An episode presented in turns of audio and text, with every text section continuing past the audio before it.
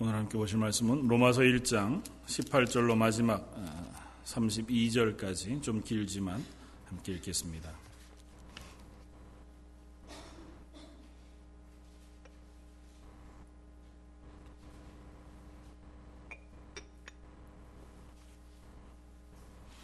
로마서 1장 18절로 마지막 32절까지 자였으면 한 목소리 같이 한번 읽겠습니다. 하나님의 진노가 불의로 진리를 막는 사람들의 모든 경건하지 않음과 불의에 대하여 하늘로부터 나타났나니 이는 하나님을 알만한 것이 그들 속에 보임이라 하나님께서 이를 그들에게 보이셨느니라 창세로부터 그의 보이지 아니하는 것들 곧 그의 영원하신 능력과 신성이 그가 만드신 만물에 분명히 보여 알려졌나니 그러므로 그들이 핑계하지 못할지니라. 하나님을 알되 하나님을 영화롭게도 아니하며 감사하지도 아니하고 오히려 그 생각이 허망하여지며 미련한 마음이 어두워졌나니 스스로 지혜 있다 하나 어리석게 되어 썩어지지 아니하는 하나님의 영광을 썩어질 사람과 새와 짐승과 기어다니는 동물 모양의 우상으로 바꾸었느니라. 그러므로 하나님께서 그들을 마음의 정욕대로 더러움에 내버려 두사 그들의 몸을 서로 욕되게 하게 하셨으니 이는 그들이 하나님의 진리를 거짓 것으로 바꾸어 피조물을 조물주보다 더 경배하고 섬김이라. 주는 곧 영원히 찬송할 이시로다. 아멘. 이 때문에 하나님께서 그들을 부끄러운 욕심에 내버려 두셨으니 곧 그들의 여자들도 순리대로 쓸 것을 바꾸어 영리로 쓰며 그와 같이 사람들도 술, 남자들도 순리대로 여자 쓰기를 버리고 서로 향하여 음욕이 부릴 듯함에 남자가 남자와 더불어 부끄러운 일을 행하여 그들의 그릇 때문에 상당한 보응을 그들 자신이 받았느니라. 또한 그들이 마음에 하나님 두기를 싫어함에 하나님께서 그들을 그 상실한 마음대로 내버려 두사 합당하지 못한 일을 하게 하셨. 곧 모든 불의, 추악, 탐욕, 악의가 가득한 자요. 시기, 살인, 분쟁, 사기, 악독이 가득한 자요. 수근수근하는 자요. 비방하는 자요. 하나님께서 미워하시는 자요. 능욕하는 자요. 교만한 자요. 자랑하는 자요. 악을 도모하는 자요. 부모를 거역하는 자요. 우매한 자요. 배약하는 자요. 무정한 자요. 무자비한 자라 그들이 이 같은 일을 행하는 자는 사형에 해당한다고 하나님께서 정하심을 알고도 자기들만 행할 뿐 아니라 또한 그런 일을 행하는 자들을 옳다 하느니라. 어, 지난주에는 하나님의 진노에 대해서 우리가 함께 나누어 보았고, 어, 오늘은 경건하지 않은 불경건한 삶이라고 하는 것으로 함께 말씀을 생각해 보고자 합니다.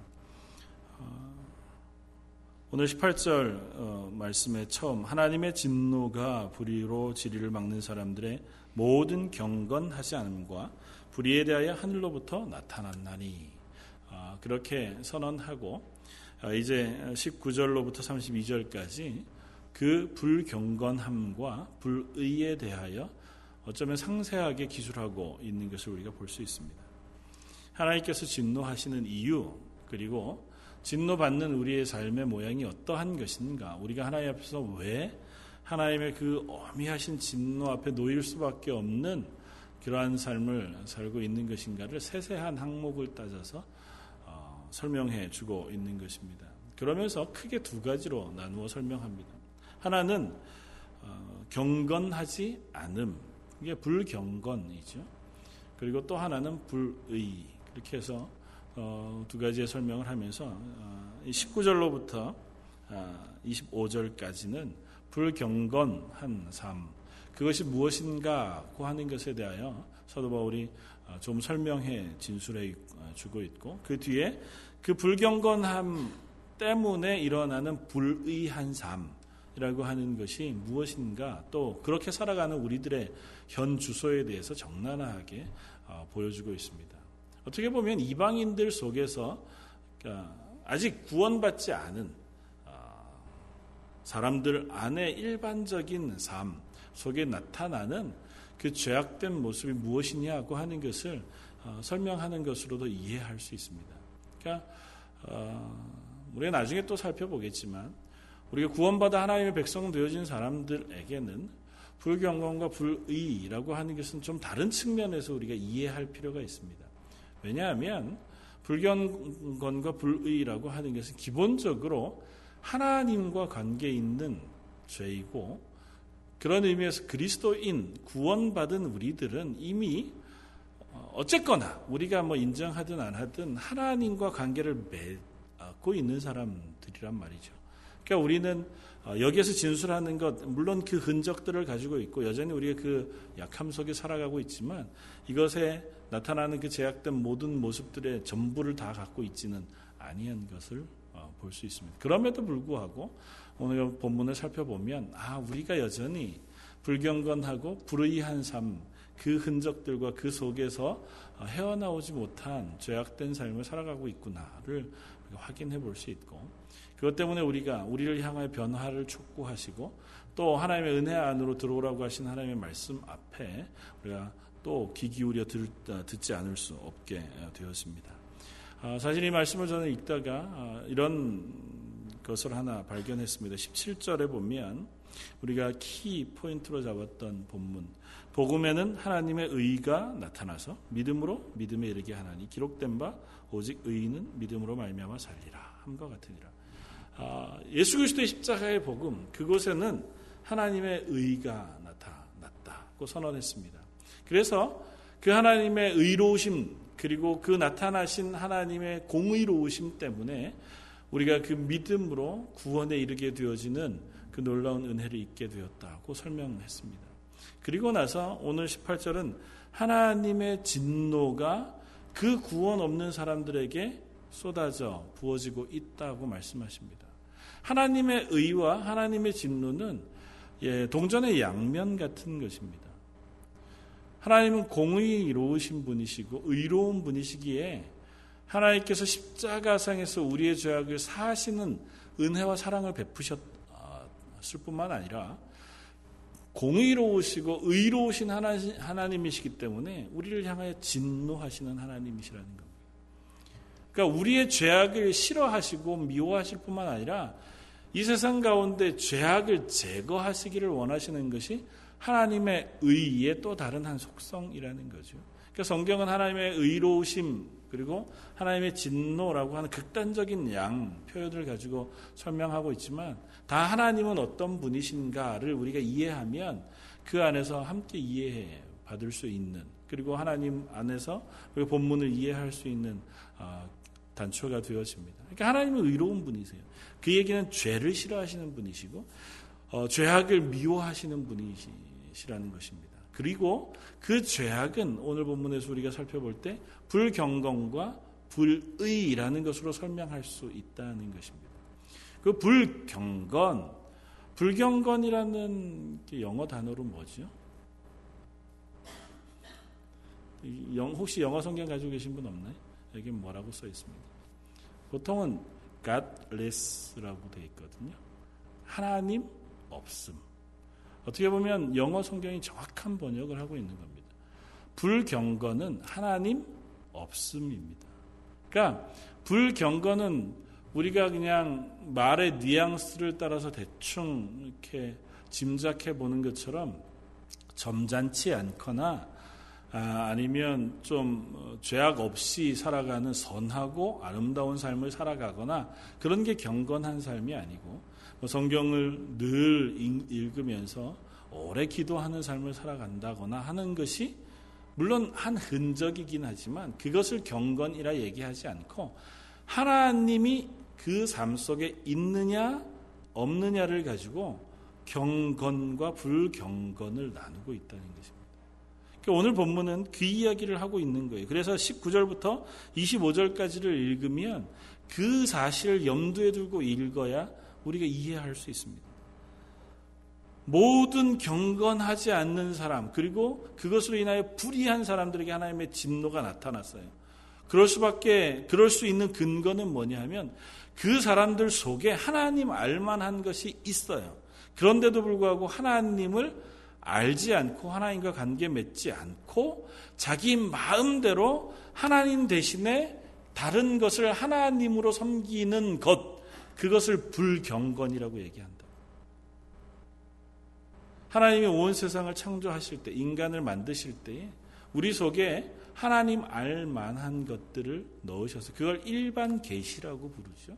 그러니까 이 세상에 퍼져 있는 수많은 것들, 그 속에 비추어진 하나님의 천지를 창조하신 창조 만물을 보면, 아니면 인간의 육체, 신체 여러 어, 기관들을 살펴보면, 아니면 이 세상이 운행해 가는 천체나 혹은 이 땅의 모습들을 살펴보면, 그 가운데에 하나님이 창조하신 흔적들을 우리가 발견할 수 있다고요.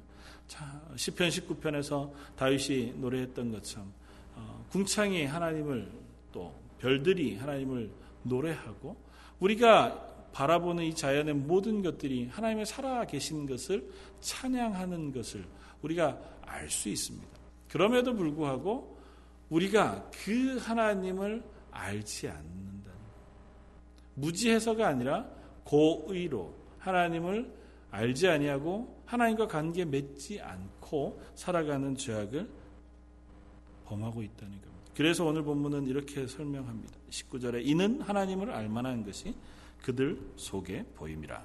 하나님께서 이를 그들에게 보이셨느니라 창세로부터 그의 보이지 아니하는 것들 곧 그의 영원하신 능력과 신성 그러니까 하나님 되심이죠. 그것이 그가 만드신 만물에 분명히 보여 알려졌나니 그러므로 그들이 핑계하지 못할지니라. 아, 뭘 알았습니다. 우리더러 뭐 하나님과 관계 맺고 있지 않아. 그것이 불경건한 삶, 죄악된 삶이라고 얘기하시는데 전혀 저는 몰랐습니다. 라고 핑계하지 못하게 하셨다는 거예요. 어느 누구도 핑계할 수 없을 만한 분명한 증거가 이 삶, 이 자연 속에 드러난다는 겁니다. 뭐 세세하게 천체의 운행을 굳이, 굳이 얘기하지 않아도 또 인간의 세포를 굳이 어, 살펴보지 않아도 우리는 고백할 수 있습니다. 단편적으로 우리가 그런 얘기를 하잖아요. 전에도 설명드렸지만 지구가 태양 가까이 지금의 거리에 5%만 가까이 가도 지구상에 생명체가 살아갈 수 없고 지금의 거리보다 5%만 더 멀어져도 지구상에 아무 생명체가 살아갈 수 없다고요. 지구가 지금 꺾여 있는 약간 기울어져 있는 그 각도가 그대로 유지되지 않으면 달이 지금의 고 지구 주위를 도는 그 거리를 일정하게 유지하지 않으면 지구가 태양에서 일정한 거리를 유지하면서 사계절을 가지고 사람이 살아갈 만한 이 자연 환경을 유지할 수 없다고요. 근데 너무 신비로운 것은 태양계 가운데 지구를 돌고 있는 그 달, 달을 끌어당기고 있는 인력이 가장 작다는 겁니다. 그러니까 지구가 달을 끌어당기고 싶어서 당기는 게 아니라 그 굉장히 느슨함에도 불구하고 그것이 유지되고 있다는 거예요. 그러니까 이 모든 것을 하나님께서 만드시지 않았으면 언제라도 순식간에 흐트러질 수 있고 순식간에 흐트러질 수 있으면 그 흐트러지는 것이 우리의 인생을 다 없는 것으로 만들 수 있는 상황이라는 거예요. 하나님께서 주관하고 계신 것들을 이러한 것들 아니어도 우리는 얼마든지 살펴볼 수 있다는 겁니다.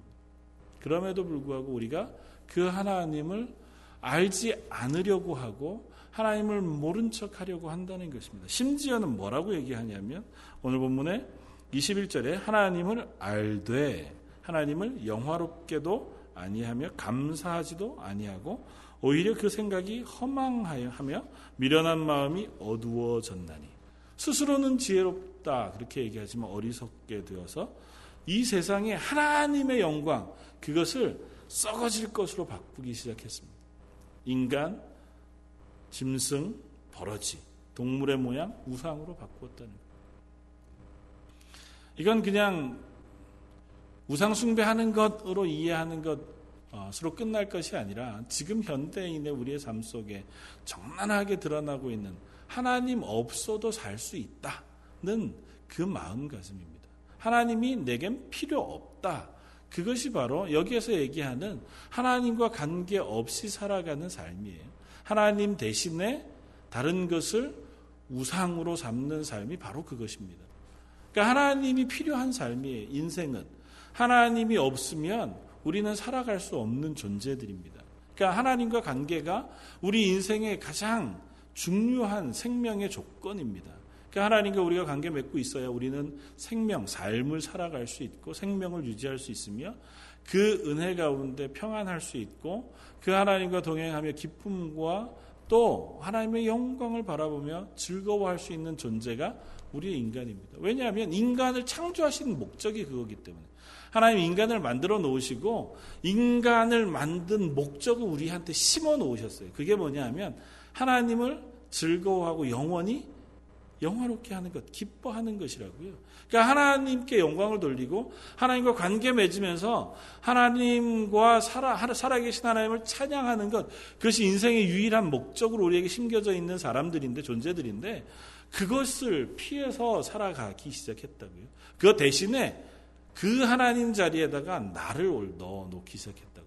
그래서 인간이 자기를 바라보는 삶을 살아감으로 하나님 자리에 인간 혹은 자기를 올려놓고 그것을 섬기기 시작했다는 그걸 우상숭배라고 얘기한다. 그리고 그게 무의식 중에 모르고 한 것이 아니라 아는데도 불구하고 우리 속에 그러한 요구가 있음에도 불구하고 그런 그런 것에 대한 어, 하나님의 마음이 우리 속에 어, 전해짐에도 불구하고 우리가 그것들을 행하지 아니하고 내 마음에 원하는 대로 내 욕심을 따라서 나를 우상으로 섬기면서 살아가는 삶을 살아간다는 것입니다. 그것을 불경건이라고 성경은 이야기하고 있다는 거예요. 경건하지 않음. 하나님 없어. 하나님 없어도 나 혼자 세상을 잘 살아갈 수 있다고 착각함이라는 겁니다.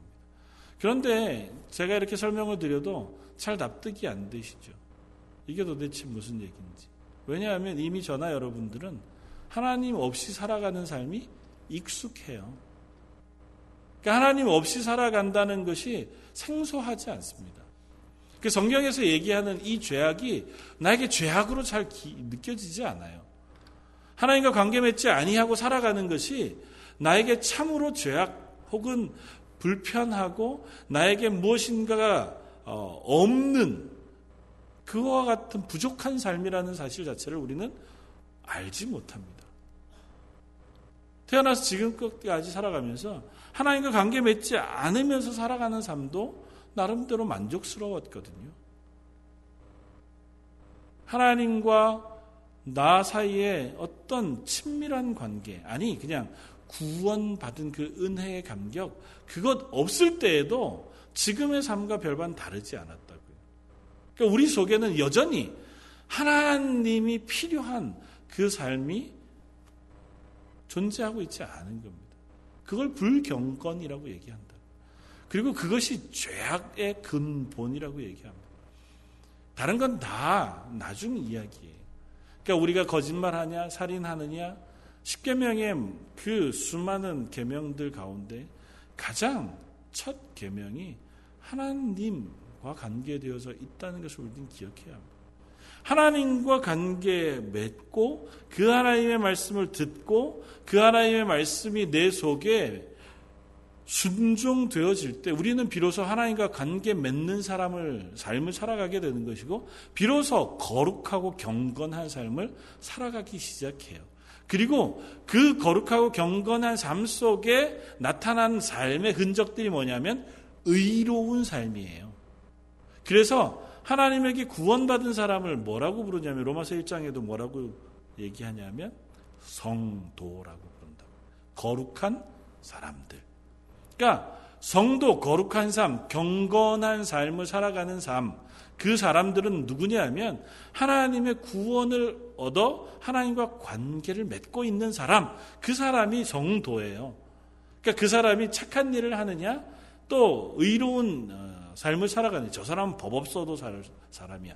그런 평가를 얻느냐 아니냐, 그거는 나중 문제라고. 만약에 구원받지 아니하고 의롭게 이 세상의 평가에 따라서 정말 세상 법이 없어도 살아갈 만큼 착하고 의롭고 서하게 사는 사람이라면 정말 억울한 사람이죠. 자기 스스로는 애쓰고 선하고 착하게 살아가지만 결국에는 구원이 없는 삶이 되니까. 하나님 앞에서 의롭다는 것은 하나님의 말씀에 순종함이에요. 그리고 하나님의 말씀에 순종함의 결과가 뭐냐면 이 세상에서 얘기하는 의로운 삶이에요. 착한 삶이에요. 선한 삶. 세상 사람들이 보기에도 선하고 우리가 인간의 본연 속에 심겨지는 하나님의 성품을 따라서 살아가는 삶. 성령의 열매를 맺어가는 삶. 그게 선한 삶이에요. 그게 의로운 삶이죠. 그런데 그 의로운 삶의 근본 이유가 뭐냐면 하나님의 말씀에 순종함이라고요. 그러니까 하나님의 말씀에 순종하기 때문에 우리는 비로소 의로운 삶을 살아갈 수 있는 존재가 돼요. 그렇지 않을 때 내가 나의 우상이 돼요. 그러니까 하나님을 섬겨야 하는 하나님을 영화롭게 해야 하는 자리에다가 하나님 대신에 우상으로 나를 앉혀 놓았어요. 그리고 나서 나를 앉혀놓은 그 삶 속에서 의롭게 사고 착하게 사는 건 뭐냐면 나를 빛나게 하는 거예요. 나를 드러내는 거죠. 이 세상 가운데 내가 괜찮은 사람인 것을 증명해내는 그 삶의 또 다른 한 모습에 불과해요. 그 사람이 나는 정말 내가 자랑, 내가 존경받기 위해서 남들 앞에 자랑스럽기 위해서 착한 일을 하는 게 아니라 할지라도 그 사람에게 드러나는 건 누구냐면 결국 그 사람이잖아요. 그 사람이 하나님께 영광을 돌리는 사람이 아닌 이상 그 사람이 선하게 살고 착하게 살고 아름답게 살아서 드러나는 건 누구냐면 그 사람의 이름이라고요. 우리가 잘 아는 속담처럼 호랑이는 죽어서 가죽을 남기고 사람은 죽어서 이름을 남기는 그 사람이 잘 사는 이유 때문에 찬양받고 높임을 받는 것은 그 사람의 이름, 그 사람이라고요. 그러니까 그 사람이 그 사람의 삶의 우상인 거예요. 인간의 본연의 목적은 그게 아니라 우리의 삶을 통해서 하나님이 영광을 받으시는 거예요. 하나님이 천지를 만드시면서 인간을 만들어 그에게 하나님의 형상을 붓고 하나님의 성품과 하나님의 능력을 인간에게 부어 온 세상 만물을 다스리도록 하나님께서 만들어 놓으신 이유는 그 인간의 삶을 통하여 하나님이 드러나고 그 하나님 되심이 예배 받으시고 찬양 받으시고 영광 받으시기 위하여 인간에게 그 삶을 부여해 주셨다고요. 그런데 그 사람이 그 하나님을 자기의 삶 속에서 제거해 버리고 그 자리에다가 자기 이름을 넣어 놓았다고요. 그게 불경건이라고요. 오늘 로마서에서 얘기하는 죄 악된 삶, 하나님의 진노가 쏟아질 수밖에 없는 삶이 바로 그것입니다. 성경 가운데 그 이야기는 명, 명백히 여러 번 이스라엘 백성에게도 나타납니다. 성경 한번 찾아보겠습니다. 신명기 28장. 구약성경 신명기 28장 304쪽 구약성경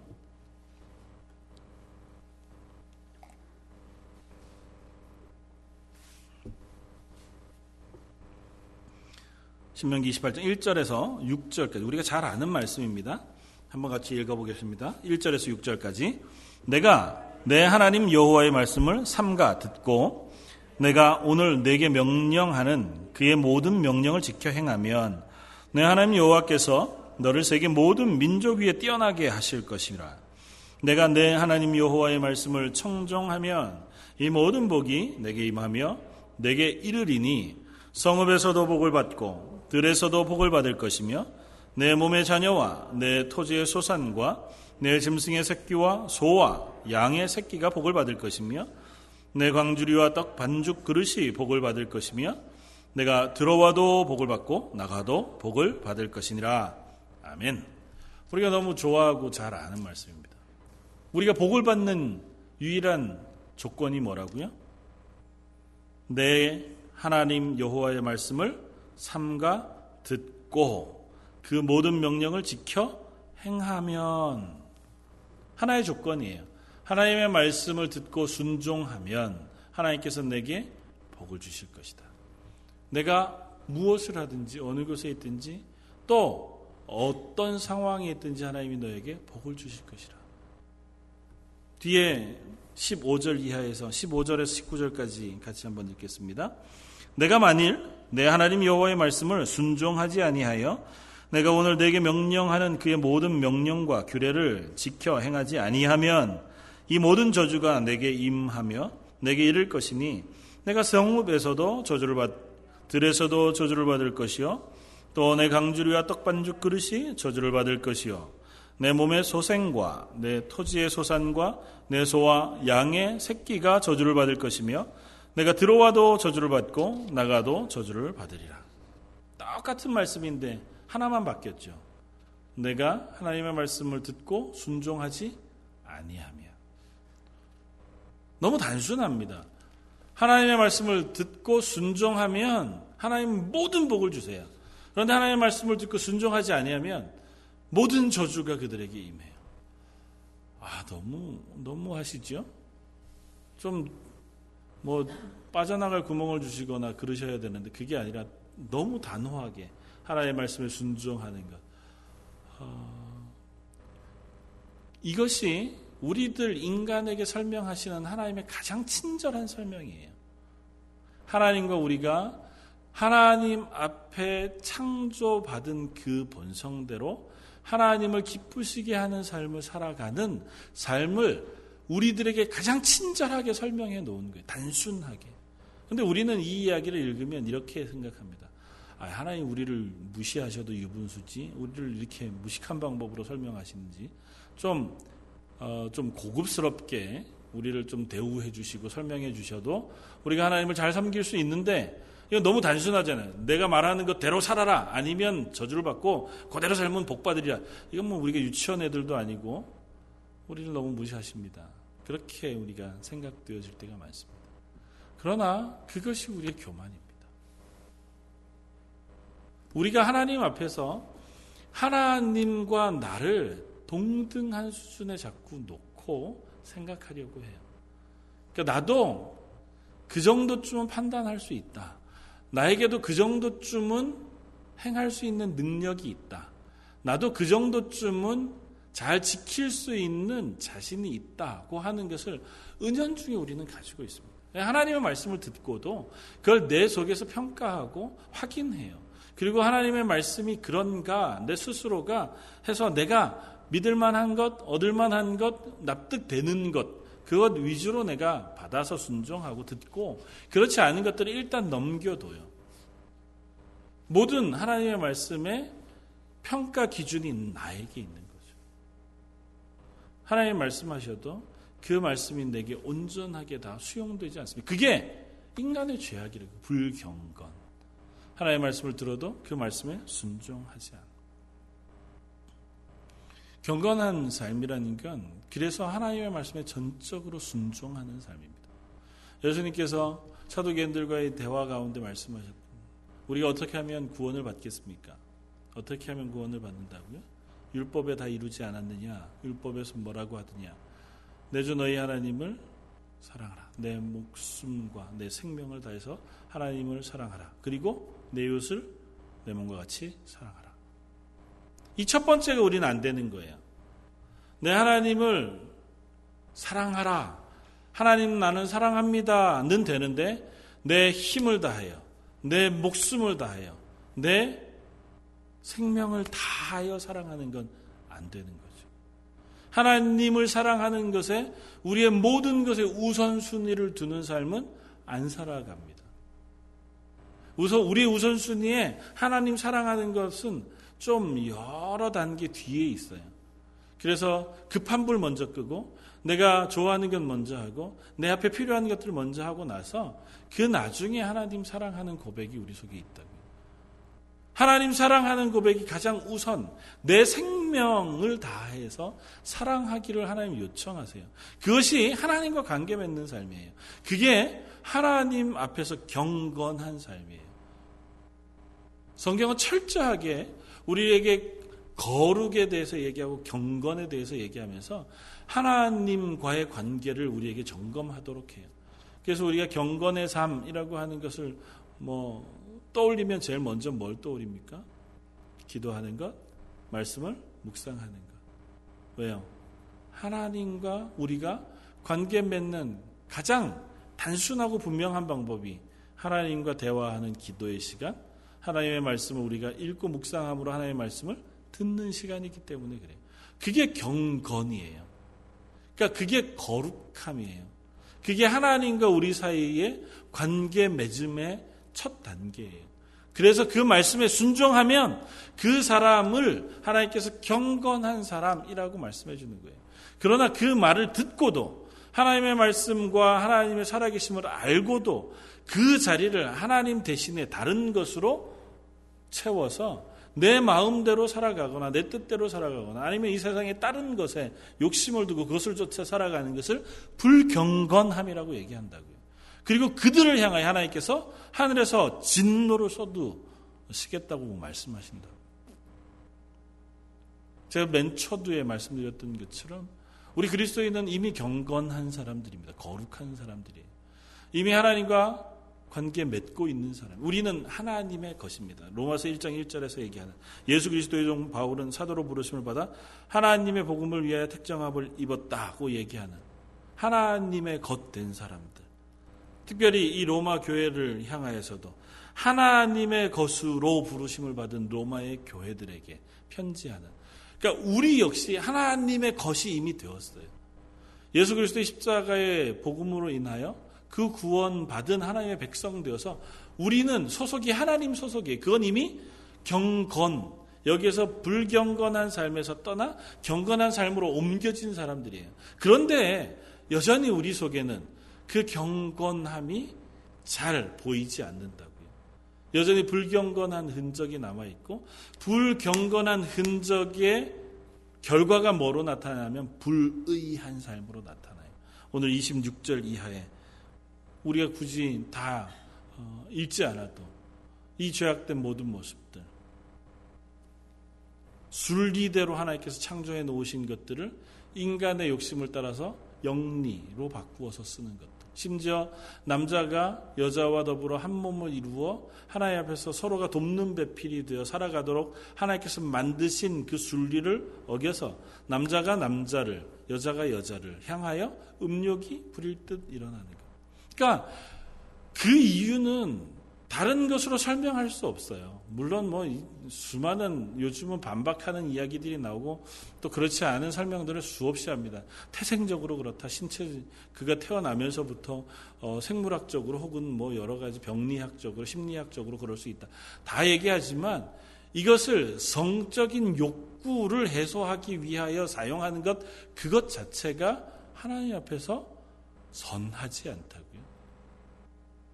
남자가 여자와 더불어 한 가정을 이루는 것, 그것은 하나님이 만드신 가장 아름다운 하나님의 사랑을 확인하는 작은 공동체 가정을 이루는 그 요소예요. 그러나 남자가 남자를 더불어서 그 가정을 만들 수 없습니다. 남자가 남자를 더불어 여자가 여자를 더불어 그것 하는 것은 성적인 욕구를 해소하기 위함 이상 아무것도 아니에요. 우리들은 감정을 가지고 사랑하는 것이라고 얘기하죠. 그것 역시 마찬가지입니다. 하나님이 만들어 놓으신 정상적인, 뭐 정상, 비정상을 이렇게 얘기하면 또 그 사람들은 되게 기분 나빠할지 모르죠. 그러나 하나님이 만들어 놓으신 창조의 원리에 어긋나는 거예요. 그게 가장 대표적이에요. 인간이 하나님 앞에서 하나님을 떠나가면서부터 가장 극명하게 드러나는 것이 성적인 범죄입니다. 하나님 앞에 아름답게 만들어 놓은 성, 그리고 가정이라는 것이 인간의 욕심을 따라서 얼마든지 깨어지고 무너지고 망가지는 것. 그것이 인간이 하나님을 떠난 것의 가장 첫 번째 증거가 돼요. 하나님이 없으니까 그 속에 나타나는 삶이 불의한 삶.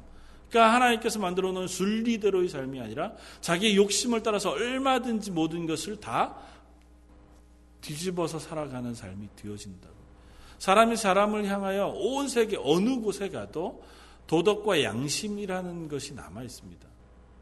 아무리 오지에서 문명이 달라도 그 속에 좀 문명의 영향은 받죠. 어느 문명권에 어느 문화권에 가면 어, 좀 이게 다른 사람들에게 무례하거나 혹은 잘못하는 어, 범죄가 되더라도 이 문화권에 가면 그게 뭐 혹은 친밀함의 요소가 되거나 그럴 수는 있죠. 그렇다 해도 기본적으로 온 세상에 모든 존재하는 모든 인류에게는 양심과 도덕이 있습니다. 영향을 받기는 하더라도 그게 뭐냐 하면 그게 하나님 앞에서 우리가 하나님의 형상으로 지음받은 증거예요. 그런데 그것을 다 바꾼다고요. 나의 욕심을 따라서 사기, 거짓, 술수, 수군거림, 뒤에서 배반, 배약, 그것들을 행한다고요. 그게 뭐라고요? 하나님 없이 살아가는 삶 속에 나타나는 불의한 삶이에요. 그러니까 불경건이 근본적인 이유가 되어서 그 불경건한 삶의 이유로 그것이 근본이 되어 우리 삶 속에 불의한 모양들이 자꾸 나타나는 거예요. 저와 여러분들의 삶 속에서 두 가지가 같이 있죠. 하나님이 우리 속에 함께 계시고 그 하나님의 은혜에 충만한 자리에 우리가 서려고 노력하면 할수록 우리는 불의한 삶에서 떠나갑니다. 그러나 그 하나님과 멀리 떨어지면 떨어질수록 우리는 불의한 것에 쉽게 노출돼요. 얼마든지 이 세상 사람들이 얘기하는 것처럼 연약한 자리에 놓여질 수 있습니다. 그럼에도 불구하고 우리가 먼저 하나님과 관계 맺고 있는 삶, 그 자리에만 서 있을 수 있다면 우리가 의로운 삶을 향해 나아갈 수 있습니다. 그러나 아무리 세상 사람들이 보기에 의로운 삶을 살아간다고 해도 하나님과의 관계가 이미 틀어져 그 마음속에 하나님을 향하여 하나님을 섬기고 하나님의 말씀에 순종할 마음이 없는 세상의 일반적인 사람들 죽어가는 그 죄인들의 삶 속에는 그들이 아무리 착하게 살려고 노력한다고 해도 그게 경건한 삶이 되지 않아요. 그리고 그 경건하지 않은 불경건의 삶을 향하여서 하나님께서 진노하신다고요. 그게 뭐예요? 최후의 심판 가운데 그들을 영원한 지옥불에 던져버리실 것이에요. 그리고 그것이 지금 현재의 삶 속에 어떻게 드러난다고요? 오늘 본문에 그들을 그대로 내버려 두셨다고요. 오늘 본문 가운데 몇 번 거듭거듭 반복해서 하나님께서 그들을 그대로 내버려 두신다는 표현이 나옵니다. 24절 그러므로 하나님께서 그들의 마음의 정욕대로 더러움에 내버려 두사. 26절 이 때문에 하나님께서 그들을 부끄러운 욕심에 내버려 두사. 28절 또한 그들이 마음에 하나님 두기를 싫어함에 하나님께서 그들을 그 상실한 마음대로 내버려 두사. 하나님의 진노가 그렇게 그들에게 임한다고요. 하나님이 그들을 고치시지 않고 하나님과의 관계를 회복시키시지 않고 내버려 두신다. 왜요? 그들이 하나님을 그들의 마음에 두기를 싫어하기 때문에. 이 세상은 기본적으로 하나님 없이 살아가고 하나님을 향하여 등을 돌린 순간부터 그들 마음속에 하나님 두기를 싫어합니다. 하나님 말씀을 듣기를 싫어하고 하나님 말씀을 그들 속에 순종하기를 싫어한다. 저 여러분들은 아닌 사람들입니다. 하나님의 구원의 은혜로 하나님과 관계 맺은 사람들. 그리고 우리는 이미 하나님의 말씀에 순종하기로 작정한 사람들입니다. 그렇다면 우리는 변해야 합니다. 저와 여러분들의 삶은 조금씩이라도 변화를 향해서 나아가야 합니다.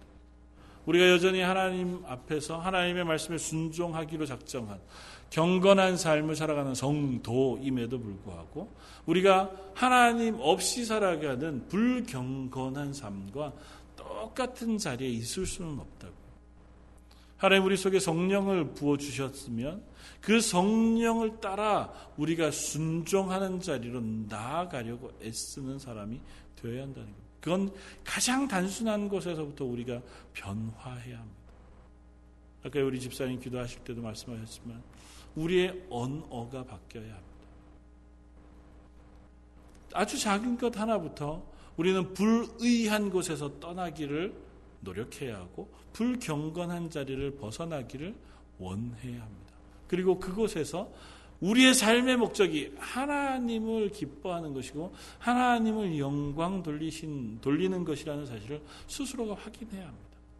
사성도 여러분, 우리가 그것을 위해서 우리가 한번 일주일 동안 깊이 고민하면서 우리 삶 속에 하나씩이라도 우리가 바꾸어야 할 것들 혹은 변해야 할 것들을 한번 정하고 결단해 보시기를 원합니다. 저도 어, 말씀을 준비하면서 그런 고민들을 했습니다. 저 역시 그런 것들이 너무너무 많죠. 그럼에도 불구하고 무엇 먼저 할 것인가? 뭐 부정적인 것 아니어도 됩니다. 그러니까 예를 들어서 아, 나는 이런 죄를 하나님 없이 살아가는 이런 것이 있는데 아, 이런 건 나 안 할 거야. 그런 것도 좋죠. 그러나 긍정적인 것도 필요합니다. 내가 하나님의 구원받은 사랑받은 사람의 그 사랑을 드러내는 것. 뭐 우리가 지금 전도하자고 전도 편지 보내자 그러잖아요. 전도 편지 남에게 보내기 좀 싫으시면 어려우시면 내가 제일 사랑하는 이에게 먼저 편지하십시오. 그것도 굉장히 중요한 일인 것 같더라고요.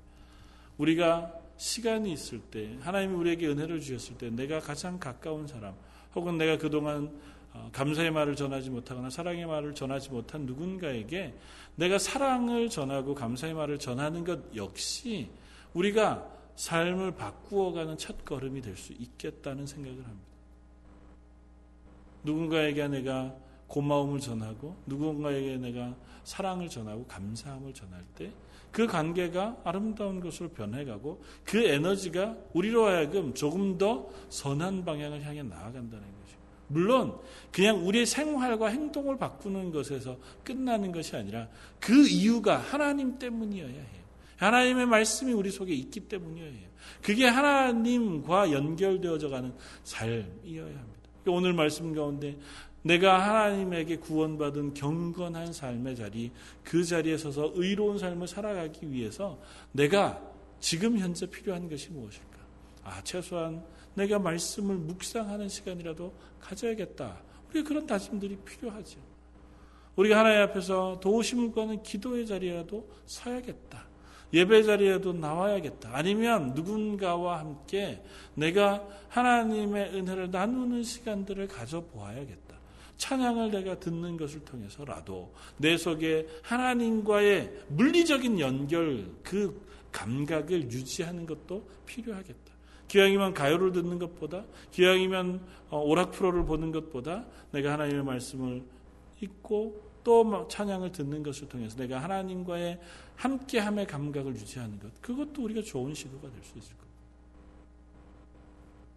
사랑하는 성도 여러분, 우리가 이거 노력하고 우리가 그것을 향하여 변화하려고 몸부림치지 않으면 우리 속에서 이런 감각이 생겨나지 않을 줄 압니다. 왜냐하면 우리는 이미 이 땅에 삶 속에 젖어 있는 사람들. 아무리 구원받아서 하나님의 말씀을 순종하기를 원하는 사람들이지만 이스라엘 백성이 광야 40년 동안 아까 이 신명기 말씀에 그 분명한 말씀을 들었음에도 불구하고 다 광야 40년 동안 죽었다고요. 너무 단순하잖아요. 너무 단순한데 그 단순한 것 때문에 그들이 그 하나님의 말씀에 순종하지 않고 실패했다고. 하나님의 말씀에 순종하고 하나님과 동행, 하나님께 영광 돌리는 삶. 우리 그리스도인에게 너무 당연한 삶이에요. 나의 생명을 구원해 주신 하나님 앞에 그 하나님의 말씀에 순종하여 찬양하고 예배하는 것, 그 하나님 앞에 도우심을 구하고 간절한 마음으로 기도하고 하나님의 은혜를 갈망하며 기도하는 것 너무 당연해요. 그래서 안 한다고요. 그래서 저와 여러분들에게 그것이 별로 그렇게 소중하지 않거나 우리의 마음속에 갈망되어지지 않고 소망되어지지 않는 것인지 모른다. 사랑하는 성도 여러분, 할 수 있기를 바랍니다. 소망할 수 있기를 바라고 우리가 그것을 향해서 조금 한 걸음 옮길 수 있기를 원합니다. 서로를 위해서 기도해주고 서로를 위해서 격려해주고 또 나 스스로를 하나님 앞에 조금 더 분명하게 내려놓을 수 있기를 원합니다. 그것이 우리가 불경건에서 벗어나는 첫걸음, 그리고 불의한 삶에서 벗어나는 첫걸음인 줄 믿습니다.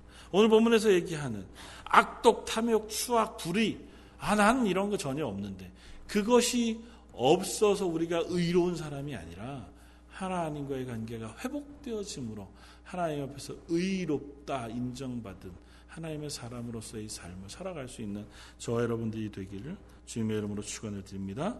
한번 같이 기도하겠습니다.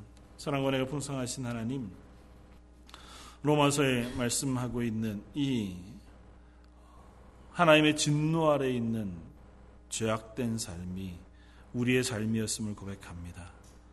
그러나 여전히 그 모양대로 살아가고 있는 저희를 부르셔서 하나님 앞에 하나님과 관계 맺고 구원받은 하나님의 자녀가 되게 하셔서 우리를 경건하다, 거룩하다, 의롭다 인정해 주시니 참으로 감사와 찬양을 드릴 수, 드립니다. 하나님 저희가 그 자리에 설 수 있도록 그 자리에서 하나님과 동행함을 누릴 수 있도록 저희의 삶을 바꾸기를 원합니다. 아주 작은 부분부터 아주 작은 모습부터 우리가 하나님과 관계 맺고 하나님의 말씀에 순종하는 자리에 나아서는 사람들 되게 하여 주옵소서. 그때마다 하나님께서 우리에게 복 주시고 하나님이 우리를 기뻐하신다고 하는 증거를 허락하여 주옵소서. 오늘 말씀 예수님 이름으로 기도드립니다. 아멘.